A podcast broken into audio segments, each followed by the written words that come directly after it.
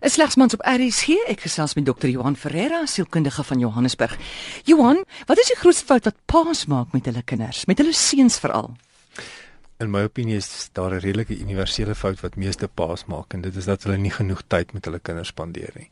Dit is sodat sommige ouers hulle kinders op ander vlakke verwaarloos, uh, maar emosionele verwaarlosing, tydsverwaarlosing is een van die die algemeenste um, probleme wat ons by kinders sien.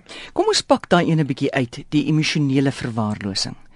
Wat kan 'n pa doen dat hy nie sy seun emosioneel verwaarloos nie? Die eerste ding wat jy moet doen is om leer om met jou kind verhouding te hê. Ehm um, dit beteken jy moet tyd met hom spandeer. Jy moet hom leer ken, sy sterkpunte en sy swakpunte leer evalueer en om dan nou genade daarvoor te hê om werklik in 'n liefdesverhouding met die kind te staan, dat hy die kind kan voel dat jy hom liefhet en dat hy jou liefde kan sien en beleef en ons kan natuurlik niks daarvan beleef as ons nie tyd saam spandeer nie. Ek het nou onlangs 'n program gedoen waar ek mans gevra het, wat is dit wat hulle wou hê moes hulle paas met hulle gedoen het toe hulle seentjies was? Die oorgrootste meerderheid het gesê hulle het nou wel sport saam gedoen, maar hulle wou net 'n bietjie uithang met hulle paas, sommer net saam niks doen. Kyk ons leef in 'n in 'n uiters gedrewe samelewing. So ouers se tyd wat hulle met hulle kinders spandeer is gewoonlik baie beperk. So die die ouer voel dan gewoonlik dat ons 'n baie doelgerigte aktiwiteit moet doen want ons moet nou baie intensiteit hier in hierdie uur of in hierdie halfuur wat ons nou saam spandeer inpak. Kinders beleef dit baie keer as maar ons is besig met 'n taak. So of ons dan nou saam gaan draf en of ons nou saam gaan fietsry en of ons gou saam gym toe gaan of ons bou saam Lego as die kleintjies nou seentjies nou nog klein is beleef baie keer dat pa nie net by my is nie. Kinders wil baie keer uitgebreide lae intensiteit, langtermyn van jou tyd bestee saam met jou. Wat is daai lae intensiteit? Dit is vir vir meeste mense is dit om tyd by die huis te spandeer, om saam televisie te kyk, rond te lê, in die swembad te speel, boek te lees, enige aktiwiteit wat nie noodwendig doelwit gedrewe is nie. Ons hoef nie iets klaar te maak nie, soos ons 'n legkaart saambou, dan is dit nie doelwit gedrewe nie. Ons bou, ons soek, so wie regte stukkie dadelik te kry nie, paas nie gejaag nie, pa lê half saam met my op die mat. Ehm um, as ons eers lus is om op te staan en 'n bekertjie Milo te gaan maak, dan doen ons dit ook om daai tydsaspek uit die aktiwiteit uit te probeer haal. Wat verstaan paas nie van hulle seuns nie? Meeste mense sukkel maar en ek neem dan nou maar aan dis maar tussen paas en seuns ook so. Ehm um, nie ons mekaar se se temperament, hulle persoonlikhede so lekker nie. Hoe meer tyd ons met iemand spandeer, hoe meer leer ons van die eienaardighede en die eksentriekhede van iemand anders se persoonlikheid ken. En dit maak dat ons groter verdraagsaamheid het vir iemand wat van ons moontlik kan verskil.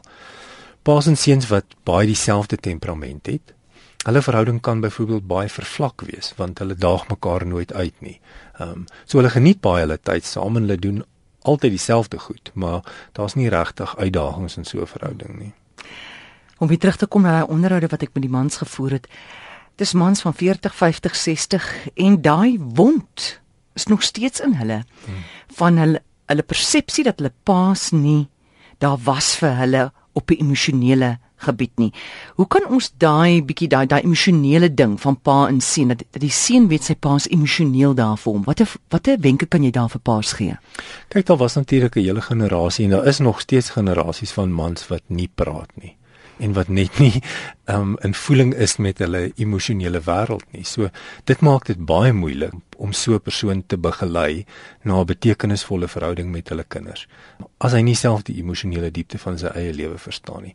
So eerstens 'n intrapsigiese uitdaging vir die vir die ouer om bietjie selfeksplorasie te gaan doen.